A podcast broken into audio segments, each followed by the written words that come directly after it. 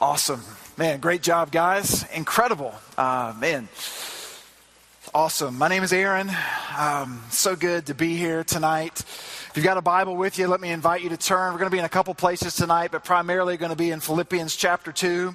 So I'll just let you go ahead and turn there and uh, just stick your finger in there or bookmark in there, and we'll get to Philippians chapter two in, in just a minute. Again, my name is Aaron. I live in Atlanta, Georgia with my wife. I've uh, been married to Carmen for sixteen years. We've got four kids. I'll tell you a little bit more about our family in just a second. Um, but I work for an organization that, that, among other things, we plant churches all across North America. America. Uh, we partner with churches like the Austin Stone to, to plant churches uh, in every state, in every province of Canada uh, for the for the glory of God. And that's what I get to do in my um, day job. But prior to moving to Atlanta three and a half years ago, uh, we lived in New York City uh, for nine and a half years. And uh, we got to be a part of some amazing things that God was doing uh, in that incredible city um, in the days and weeks and years after um, nine eleven. This picture back here that they're going to pop up in just a second is a picture of my family. And uh, and it's, it, yeah, there they are. It's my wife, Carmen, there in the middle. And then our two kids, that's Ezra over here. And um, Harper is the, the little one. Uh, and then this is Joshua over here. Uh, and that's Ella right there with her uh, hand around Harper's throat. Uh, so that tells you a little bit about how it goes in, in our house. But we, uh, over the last ten years, God's really taken us on a journey. Uh, t- it was ten years ago um, this summer um, that we had been told, my wife and I, uh, that we would never have kids. And we had suffered through the uh, pain and heartache of a couple of miscarriages. And finally, the doctors kind of got to the end of all their possible solutions. And they just told us that uh, it didn't look like we would ever um bear children naturally. And so what that did is it God took us on a little bit of a journey in our lives, and we we kind of had our dreams and our ideas of what things were going to look like. And so we went on a little bit of a journey, and I began to pursue overseas adoption. And uh, we were living in New York City at the time, and we began to pursue um, overseas adoption. We went through all the tr- classes and the training and uh, filled out all the paperwork. And about the time we got the paperwork all finalized, we found out that we were pregnant, as oftentimes happens.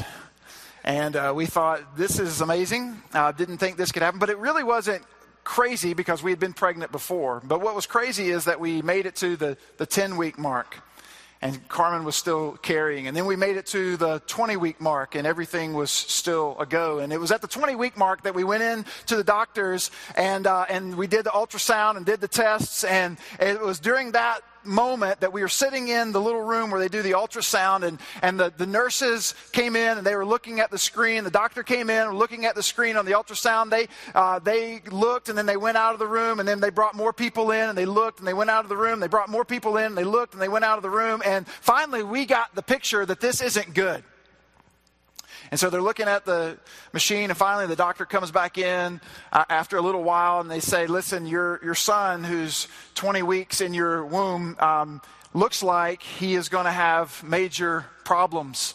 And I won't go into all the story, but uh, long story short, uh, we were, again, in New York City at the time, and there was a lot of pressure among the medical community there for us to, to terminate the pregnancy, and they kind of walked us through what that would look like. And finally, I, I, I kind of just had to put a stop to that, and I said, listen, I don't care if that kid comes out with his forearm sticking out of his forehead, uh, we're having our son. And they said, well, that's your decision. And so we waited, and no more tests for the next uh, the next twenty weeks. And on July the eighth of two thousand six, our, our son Ezra was born. And he was born perfectly healthy, to the glory of God. And so he, he just turned eight a couple of weeks ago. But during that whole process, it never really released us from adoption. And we knew that we wanted to continue to pursue adoption. And so uh, we, but at that time we were planting a church in, in New York City and really trying to figure out how in the world are we going to afford overseas adoption. And all of our resources at that moment had gone into the planting of that church, and really uh, kind of questioning how are we going to find the resources. And when a friend of ours, she was a social worker in the city, she came to us and said, listen, do you realize that there's sixteen thousand foster children in New York City? Have you ever thought about fostering to adopt? And we said, well, we've never really considered it seriously. We never thought it was an option. And every time we pursued uh, domestic adoption, it seemed like it was impossible. And so we just kind of gave up hope. She said, well, listen, let me tell you, there's kind of the front door to the process, and then there's the back door. And I'm going to walk you through the back door. And so she did. And she started to coach us through the process. And she said, you need to sign up to be foster, foster to adopt. And so that's what we did. And we went through the training again. Um, this was in the summer of two thousand nine. We finished the training, uh, and they brought Joshua to come and live with us uh, Christmas Eve of two thousand nine. Joshua was twenty days old when they dropped him off. He had been born six weeks premature. Uh, he weighed four and a half pounds when they brought him into our living room. And the social workers just brought him into the living room. They sat him in the middle of the floor. They dropped a box of uh, supplies off in our kitchen, uh, and then they left. No instructions, no further training, uh, no videos, uh, nothing uh, that gave us any sort of history on this child or told us what we were about to expect. Uh, they just dropped him off. And as I, as it, it was, as if it were right now today, I still remember as the social workers were leaving, they were walking out the door. We kind of ushered them out the door. And one of them, as the door was about to close, she stuck her foot and then her face back into the door. And she says, hey, I just had an idea. Joshua has a sister who's in foster care. Um, would you all take her too? And it's in those moments in life that you just pray um, that you have the right words. Because it's in those moments that everything probably is going to change.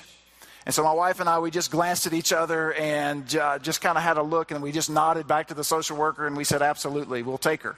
And so a few months later, they brought Ella to live with us.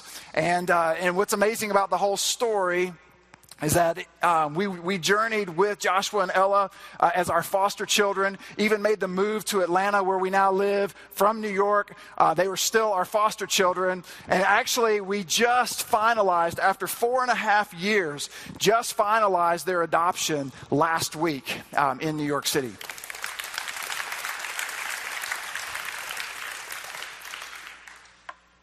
So in our mind, we went from not thinking we'd have any kids, to one day waking up having three. And if you'd asked us if we were to write the story ourselves, and if we were the ones orchestrating the story, would we have written the story that way? The answer would have been no. Because when we got out of college and when we got married and got our first jobs, I mean, we had our plan on how everything was going to go. Carmen and I both went to school near Nashville. We got degrees in the music business. Carmen worked on Music Row in Nashville, uh, and we were living kind of the, the dream. And we had our idea that one day, after a few years of marriage, we'll end up having kids, and we, we had it all planned out how it was going to go. And then one day, we ended up with three kids in a way that we didn't expect. Some of you may be wondering, we ended up with a fourth um, in there, uh, and... Uh, I, What basically happened, my wife denies this story, but what basically happened is we rented an R V for spring break uh, in two thousand twelve, and then nine months later, uh, we ended up with Harper, another miracle. She says that's not exactly how it happened, but I beg to differ. Here's the point. We had our plans of how it's all going to work out. But the reality is that God had a purpose and plan that was different, but yet ultimately was the same. And ultimately, God had to take us on a journey uh, to understand Him more. He had to take us on a journey so that our hearts would be open to things that we had not ever considered before. You see, we would have never considered domestic adoption. We never would have considered New York City. We never would have considered Joshua and Ella if we hadn't been taken on a journey that can only be explained on this side of it as the sovereignty of God and God's weaving and working in our lives and our willingness sometimes at a great struggle, our willingness to follow. You see, here's the reality for all of us tonight. God has a purpose and plan for our lives. He has a mission for our lives. He's created each and every one of you to live on mission with Him. And here's His promises about this mission. First of all, Philippians one six tells us that He will be faithful to complete the mission, the work, the purpose that He has called us to. But we're also promised that in, in Ephesians three twenty, that God is going to do immeasurably more in our lives than we can currently think or imagine. And so when we join with God on mission with Him, He's going to do more than we're currently thinking right now. And He is going to be faithful to complete the task.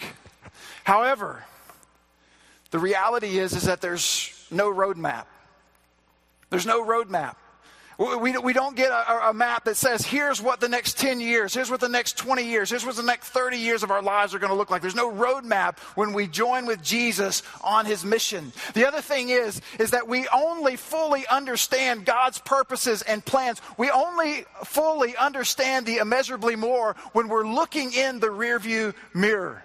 You see, a lot of people get paralyzed waiting for God to fully reveal Himself and reveal all of His plans to them, and they, they get paralyzed waiting when He is asking us to daily follow Him faithfully. And it's only after a period of time that we're able to look back and see the faithfulness of God in our lives. The children of Israel, They're, they're the classic story. They've been begging for God to deliver them from the Egyptian rule.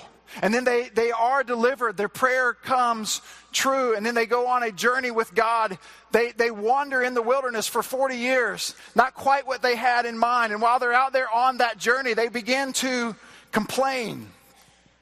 But it's only after a period of time and they look back on everything that they had been through that they realize the Lord truly has done great things for us. And we are filled with joy. You see, there's no roadmap.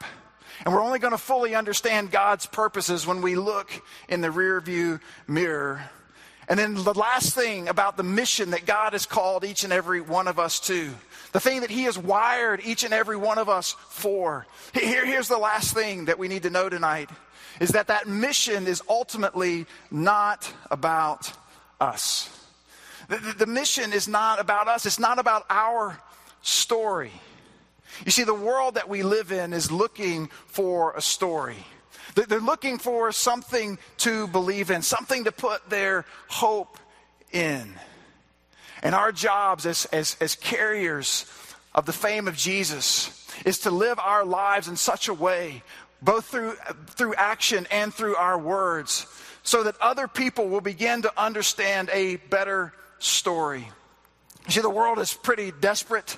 The world is, is pretty broken. We see brokenness all around us. And though people may put up a good front saying, listen, I don't need that. I'm a self-made person. I've got it all figured out. I, I know the way I'm supposed to go. At the end of the day, when trouble hits, everybody is looking for hope. And, and the real question for us as the church is, when the world is looking for hope, are we going to be the ones there to offer a different story? You see, the truth is, is that God has wired and, and created each and every one of us in this room tonight to be on mission with Him so that we can tell a better story, so that we can ultimately tell His story. And in the book of John, chapter twenty, verse twenty-one, Jesus has just risen from the dead. It's just after the resurrection, and Jesus gathers with His disciples in the upper room. And He says to them, "Peace be with you." Very monumental time in their lives. They're scared to death. They think that Jesus has died and is, it's over and done with. Now they have experienced the resurrection. Now they're experiencing Jesus in the flesh one more time. And He says, "Peace be with you." And then He says these words to His disciples. He says, "As the Father has sent me, so now I am sending you. You. You see, as a result of the resurrection, Jesus is now telling His disciples, now that I have risen, I'm going away to be with the Father in heaven. Now it's your job to live on mission. Just as God has sent me, now I am sending you. And so this mission that God calls us to live on with Him This mission that he calls us to live on is not a mission without a model. It's not, it's not a mission without a guide. You see, we have been left with the power of the Holy Spirit. We've been left with Jesus, the great comforter, as our guide in this mission. And Jesus is telling us, listen, as the Father has sent me, so I am sending you. And we get a picture in Philippians chapter two. And again, if you have your Bibles with you, I'd like to just walk through Philippians chapter two tonight, pointing out a few things about the, the goal of Jesus' mission for us. Philippians chapter two, verse four through eleven. Let me read it for us, and then I just want to reference three things fairly quickly. Here's what it says. He says, let each of you look not only to your own interest, but also to the interest of others. Have this mind among yourselves, which is yours in Christ Jesus, who, though he was in the form of God, did not count equality with God a thing to be grasped. But he made himself nothing, taking on the form of a servant, being born in the likeness of men, and being found in human form, he humbled himself by becoming obedient to the point of death, even death on a cross. Therefore, God has highly exalted him and bestowed on him the name that is above every name, so that at the name of Jesus every knee should bow in heaven and on earth and under the earth, and every tongue confess that Jesus Christ is Lord, to the glory of God the Father. A couple things I want to point out tonight uh, before we jump into the three points I want to make. A couple things. The goal of Jesus' mission is others and ultimately his glory.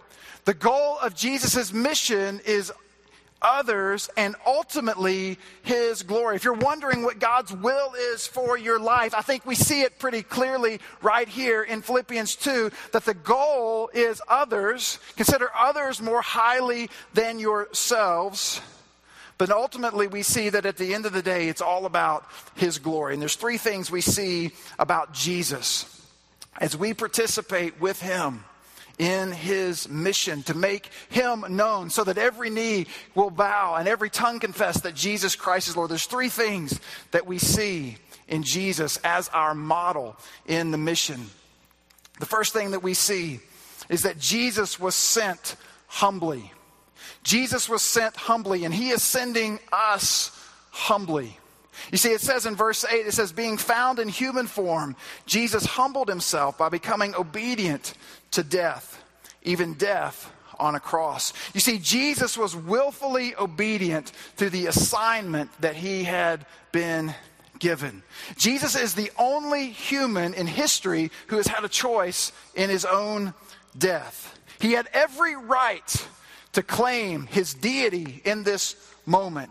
Yet he made the decision to set his deity aside so that he could accomplish the ultimate will of the Father.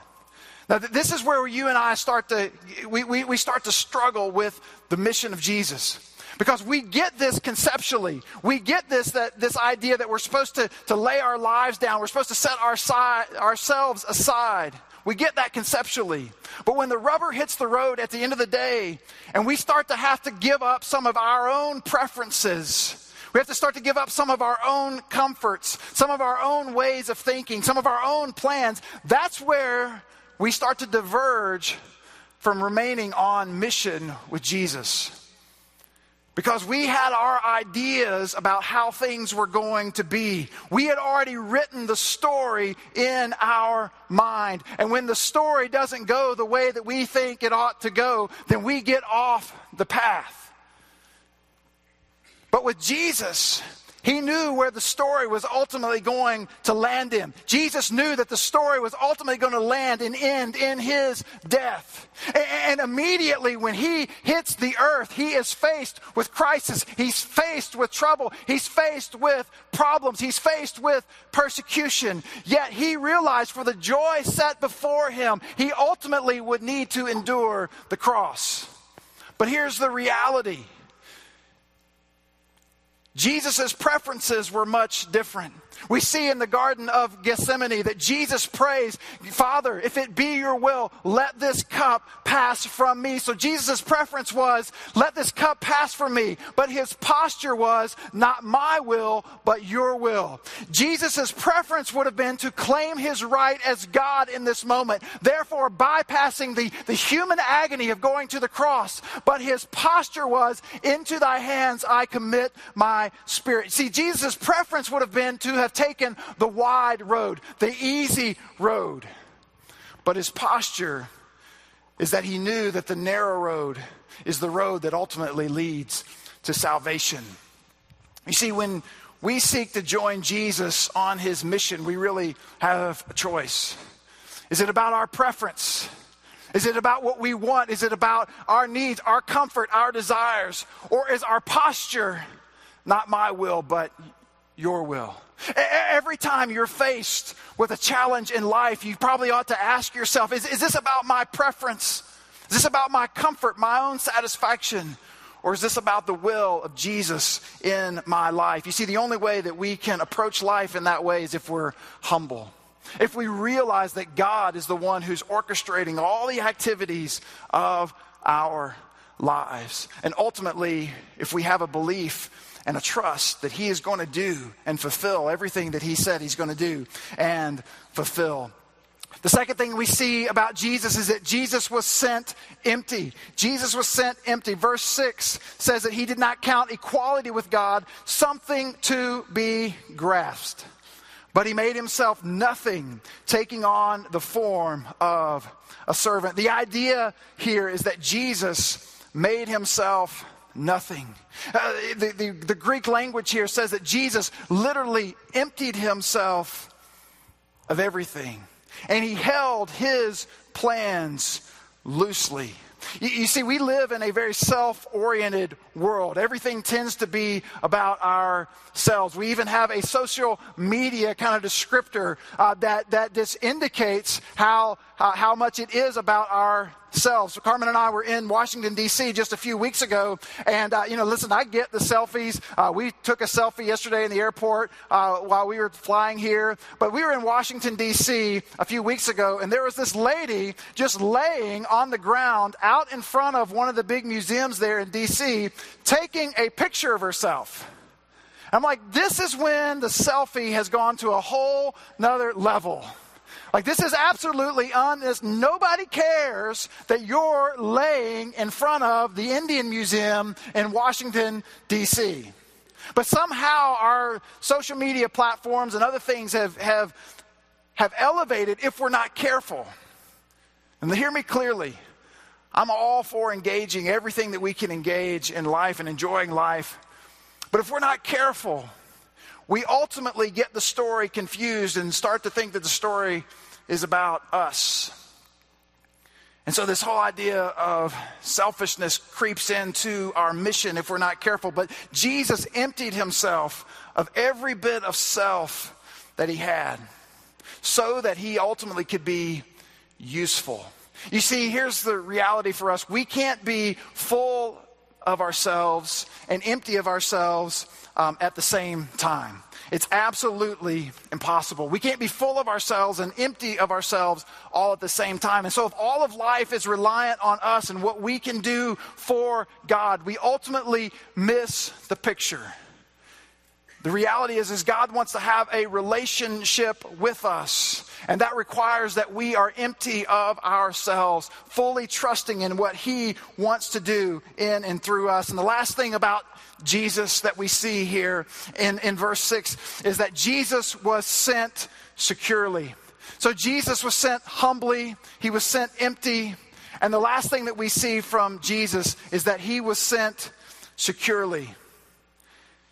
Jesus knew who he was. In verse six, it says, though he was in the form of God. Jesus knew who he was. He was God. But he also knew who he was not. Jesus knew who he was, but probably most importantly, Jesus knew who he was not. Well, who was Jesus not? Jesus wasn't called to appease people. He was called to bring truth. You see, in Jesus' ministry, he starts with massive crowds when he begins his ministry. But by the end, there was just a handful hanging around. And Jesus understood that his mission wasn't to appease people. He actually knew that people were going to take him out. Jesus told the truth. There's a story of the woman at the well where Jesus encountered this woman and gets into a nice conversation with her, and ultimately he doesn't let the conversation go without confronting her on her sin and her need to repent. And ultimately Jesus calls her out on her multiple husbands that she has had, but ultimately restores relationship with her. You see, Jesus's ministry was one where he told the truth, but he spoke the truth in love. But see, the only way we can be secure in life, and the only way we can securely engage in the mission of God, is if we're secure. And the only way we can do that is if we know who we are, but we also have to know who we are not. You see, insecurity, in my opinion, may be one of the biggest inhibitors to a life lived on purpose, or a life lived on mission with Jesus. What, what do I mean by that?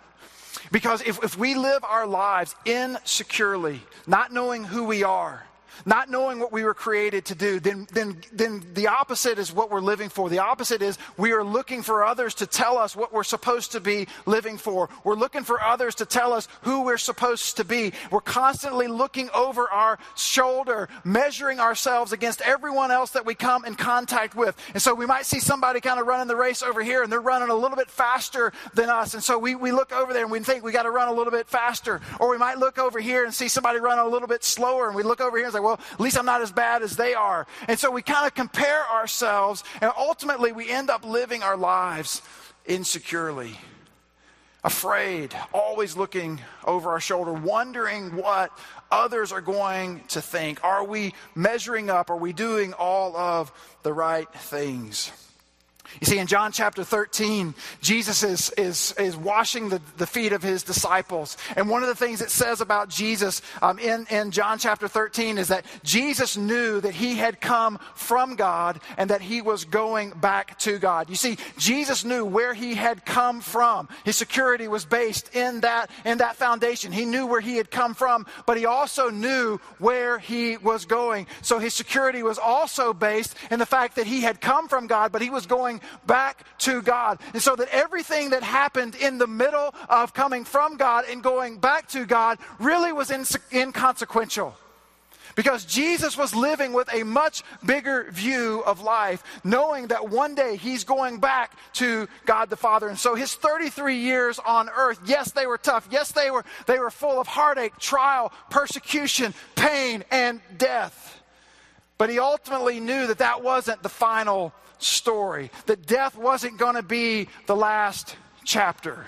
So J- Jesus knew that he had come from God and that he was returning back to God. So what does it look like for us?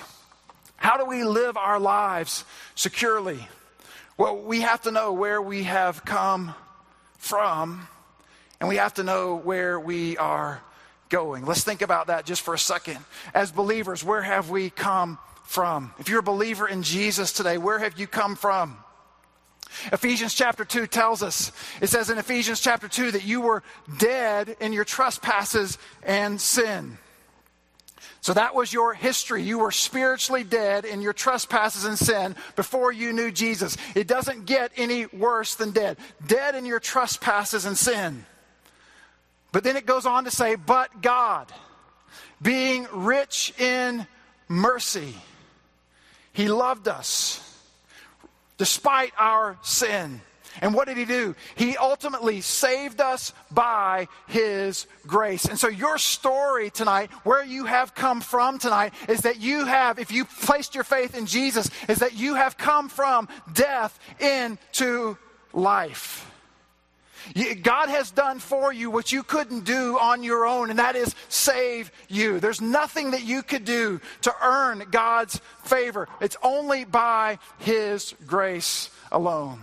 What I found as I traveled all over the, the country speaking to different groups is I found that it's, it's, the, it's the great grace of God that people have the hardest time wrapping their hands around. You see, in our culture, we, we are so prone to wanting to do things. We're wanting to earn favor. We're wanting to work our way up the ladder. But when it comes to the grace of God, when it came to our death in sin, there's ultimately nothing that we could do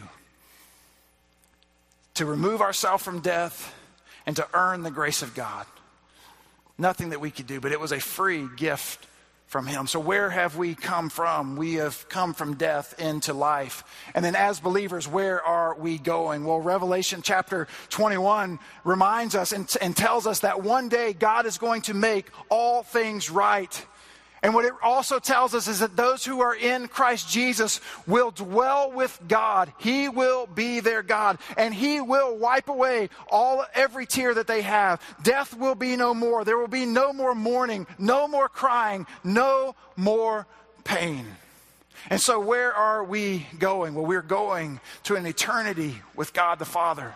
So where have we come from? We've come from death to life. Where are we going? We're ultimately going to spend eternity with God in heaven. And I would beg you tonight, I, I would dare say tonight that if we lived our lives in view of the eternity we're going to spend with God, then all of a sudden the things that He calls us to here and now are going to pale in comparison. And the challenges that we face here and now are going to pale in comparison to the eternity that we get to spend with Him. And they're going to pale in comparison from where we have come from. You see, God has called us to live our lives on mission with Him. And we are the carriers of His good news. The Bible says that beautiful are the feet of those who carry the good news. So here's the, here's the reality and where the rubber hits the road tonight. Every one of you are surrounded by people in your sphere of influence who don't know Jesus. Every one of you are surrounded by people who need to know of the greatness of God. You, every one of you are surrounded by people in your lives who are writing their own story. And, and the challenge as they're writing their own story, when life gets tough and they ultimately find no hope, they're looking for a story. And God has orchestrated it that we would be the ones to carry His good news. And for some of us, that's going to look like we need, it's going to mean that we need to leverage our lives to serve others. For, for some, it's going to mean that we look at our, our neighborhoods differently, the places where we live, the apartment complexes where we live. We're going to look at those places differently. We're going to now start to see that, that those places are not just simply places where we live and where we hang out, but they're places where real people live, people many of whom maybe need to know about Jesus, many of whom have real needs, real hurts, real desires in their lives, and maybe we could come alongside of them. Many of you are probably students in here, and maybe for the, for t- the first time, God may be revealing to you tonight that maybe your campus is the place where you're to live on mission, that that school is not just for you and your degree and what you're going to get out of it, but ultimately maybe God has you there because there are people around you who need to hear of His great love and grace. For, for many of you, God may be putting some other place on your heart tonight. You may realize that there are places all over the world, many places all over the world where, where people haven't heard at all of the greatness of God. And it may be that God may need you to go to one of those places. You see, we've all been called to live our lives on mission. And the reality is, all of our lives on mission, they really do matter. You see, we've kind of had a mindset in this country that the church collectively does mission, that pastors do mission, that missionaries do mission. But as I read the Bible and as I look at the commands of Jesus, what I realize and what I see is that God has called each and every one of us individually to live on mission with him. And as we all individually live on mission with him, collectively we'll be a force that helps expand the kingdom here in Austin, Texas, around the U S and around the world. There's a story of a girl named Jessica. Jessica was in our church in New York City. Jessica moved to New York um, as a college student. She was a biochemical engineering student at Columbia University. She was pretty smart. Jessica was a Chinese immigrant. Her family had just moved to the, the U S, had big hopes and dreams for her coming to Columbia. I'll never forget, one Sunday, Jessica comes to me and says, "Aaron, I really believe that, that God is, is calling me to, to live on mission with him. So here's what I'm going to do this summer. I'm going to take my summer plans and I'm going to I'm going to go on a, a on a summer project with Campus Crusade for Christ." And so that's what she did that summer. So she went on a summer project with Campus Crusade for Christ and came back. Her life was totally changed. So she came to me a few weeks later and she said, "Hey, I, I think God's really done a work in my life through this summer project. And so now I think I'm going to intern this semester on our campus at Columbia uh, for Campus Crusade. And I'm going to, uh, because I believe there are thousands of students there that, that need to hear the greatness of God." I said, "That's awesome." And so she finished up her degree. She spent her last semester or year um, as an intern with Campus Crusade.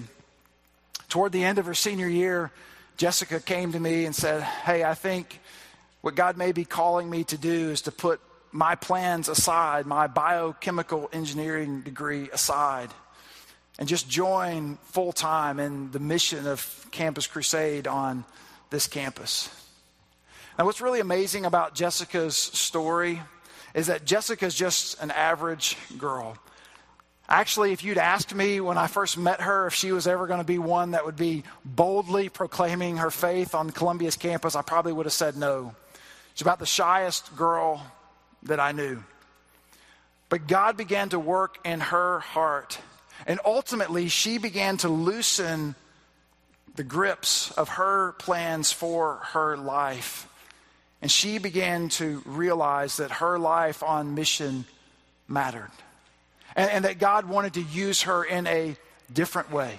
And, and, and she would be the first to tell you today that not everybody needs to give up their, their, their degree. She'd actually encourage many people to pursue your degree and keep going down that path. But regardless of the way that God takes you, use whatever you have ultimately for his glory. Because the thing that Jessica realized is that her life on mission mattered. One, one last story and then I'm done. Several years ago, I had the opportunity to go to Vietnam for the first time. And over the course of several years, we went back to Vietnam year after year. And uh, one particular year, we went to Vietnam, and I was leading a pastor's training conference um, for a whole week um, out in the rural part just outside of Ho Chi Minh City.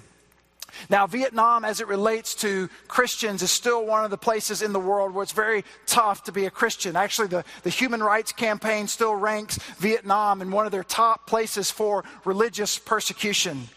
And so many of the believers in Vietnam have to be very careful about how they, they interact. Well, one Sunday afternoon, after we had finished uh, the, the pastor's training, uh, we had a break on Saturday, and then on Sunday afternoon, they took me out to preach um, in a church, a little house church. They, we went out into the village, kind of wove around through some alleyways. We got to this house, and, and then we walked into this house and kind of wove through the hallway and then up some narrow stairs. And uh, on the second floor of this house, there was a church, about sixty believers crammed into a room probably as big as this stage. And so they asked me to bring the word that day.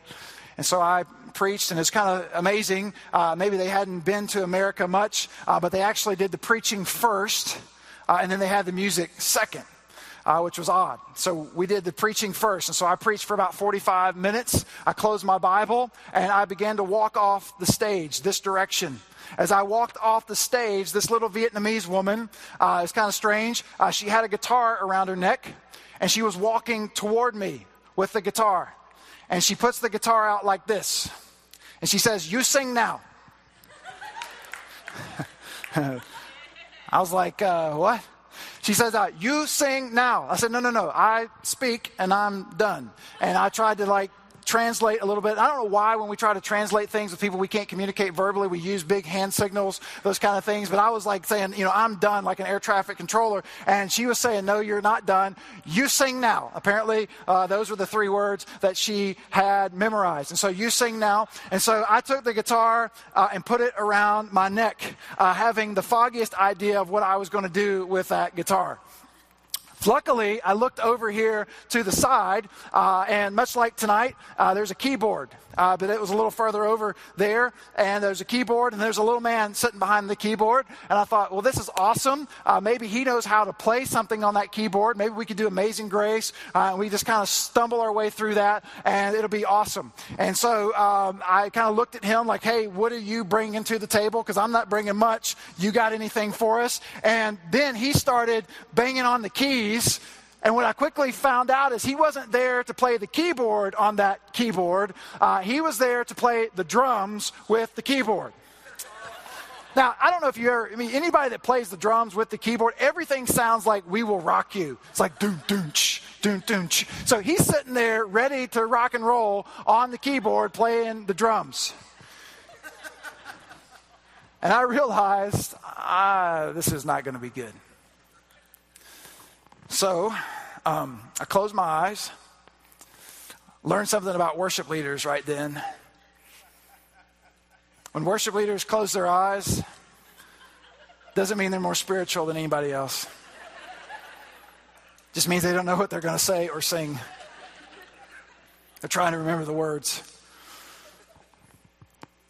Luckily for me, I had a high school English teacher that taught me a few Lynyrd Skynyrd songs in high school. So I knew the three major chords of rock and roll and figured that I could match those three chords up with some worship song. And so I closed my eyes and grabbed hold of the guitar, rusted strings and all. Ringo over here, by the way, really doesn't give me a chance to get going. He just goes for it and it's going on the drums. And so all right, close my eyes and just go for it. And I just started singing, the splendor of a king, robed in majesty, let all the earth rejoice, let all the earth rejoice. He wraps himself in light, and darkness tries to hide. So far, so good. Then I get to the chorus, and I start singing, how great is our God, sing with me, and then go through the chorus. Well, by this time, Um, I would get brave enough to actually open my eyes for the first time. Made it through the chorus once. And on the front row, right over here, um, there were a couple of students, one in particular that my eye went to. And then one of them was just, he was just going for it. Arms up in the air, crying, singing the song at the top of his lungs. And I started thinking to myself, well, maybe I'm not so bad after all. Let's sing it one more time. And so we sang it one more time. But I quickly figured out that um, the reason he was singing How Great Is Our God uh, had zero to do with me. So I went up to him afterwards and we got to, I got to know his story and we began to talk and and he recounted his story. And see, what had happened was several, several weeks prior to that day that I was there, a friend of his that he was in school with began sharing the gospel with him. And ultimately, that friend brought him to this church. And over the course of a few weeks, this young guy ultimately gave his life to Jesus. The thing is, when he ultimately gave his life to Jesus, he was ultimately saying goodbye to everything that he had ever known in his life. You see, this young guy, his parents were both in the government in Vietnam, and it really wasn't politically advantageous for them to have a son who was a follower of Jesus, a Christian. And so they immediately cut him off. And so when they cut him off, they moved him out of their house. They cut off all of his financial resources, which meant that he was having to leave school. Uh, his whole social network made up of friends and family was immediately gone. And within the course of just a few weeks, this young guy found himself almost completely alone, having only the people in that church to rally around him. And when he was singing "How Great Is Our God," he was singing it as someone who actually believed it, because he had lost everything in his life. Everything that he had ever known, he ultimately was required to hold it absolutely loosely and ultimately let it go so that he could follow Jesus. And he just said, "Aaron, I wouldn't change a thing." In his broken English, he said, "I wouldn't change a thing." And he realized that God had wired him from the very beginning of time, had chosen him to live on mission with him. And this young guy knew better than most that his life on mission really did matter. And he determined for the rest of his life to use whatever gifts, energy, resources he had to make Jesus known to the people in the Central Highlands of Vietnam. So for us tonight who live in the U S and we get to move pretty freely, not really any major political upheaval because we follow Jesus, we really have a choice tonight. Do we really believe that Jesus has done all that he has done and that Jesus is who he says he is? And do we ultimately trust him enough to take the grip that we have on life and just slowly begin to release it? Saying to Jesus, "Wherever you lead, I will go." Trusting that he is going to complete the very work that he begins in us. And also trusting that he will do in our lives abundantly, immeasurably more than we're currently thinking or imagining right now. Let's pray together. Every head bowed, every eye closed in the room. Jesus, we thank you tonight that you have done for us what we could not do on our own, and you have saved us. But God, you haven't saved us to sit on the sidelines. God, you saved us to live our lives on mission with you. Because God, there are millions of people in the world who don't know you. And so God, you have called us. You've commissioned us to live on mission so that others will know and have the opportunity to know Jesus. So before we finish tonight, just two quick challenges. Heads bowed, eyes closed. As you're sitting there tonight, I want you to imagine the people in your immediate sphere of influence, people you know that need Jesus, people in your life that are just trying to piece it together, figure it out on their, their own, desperately looking for a Savior. Can you see them right now? Can you picture their faces? So here's my tangible challenge to you tonight. Would you just commit over these next days to pray for them? And as appropriate, and as you have opportunity to, to share Jesus with them, maybe that's a friend, maybe it's a family member, maybe it's a brother, sister, maybe it's a coworker, somebody that needs Jesus. Maybe for some of you tonight, you've been wrestling with a tough decision for a long time. You've been sensing that God is calling you to do something more, to do something hard, to do something that's going to require you to give up a whole lot, but you've been resistant, not sure what it was going to mean for you socially or economically. You've been scared, fearful of what taking that leap might mean. So my challenge to you tonight is, would you just start to let go? Let go of that fear, let go of that insecurity, and just allow Jesus to work in your story, because he wants to tell a much bigger story than what you're able to tell on your own. Would you begin to trust Jesus? The last challenge tonight is those, for those of you, and I hope you're here tonight, for those of you who've walked in this room tonight and you don't know Jesus.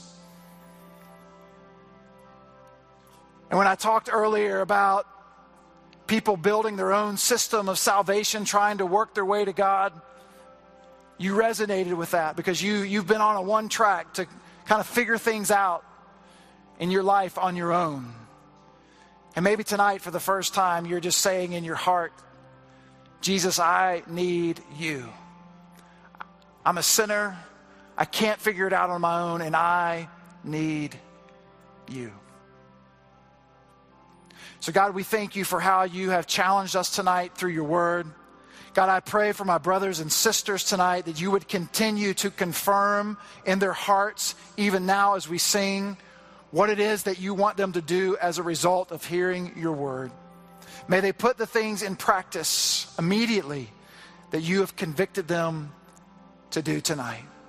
We ask all this in the name of Jesus. Amen.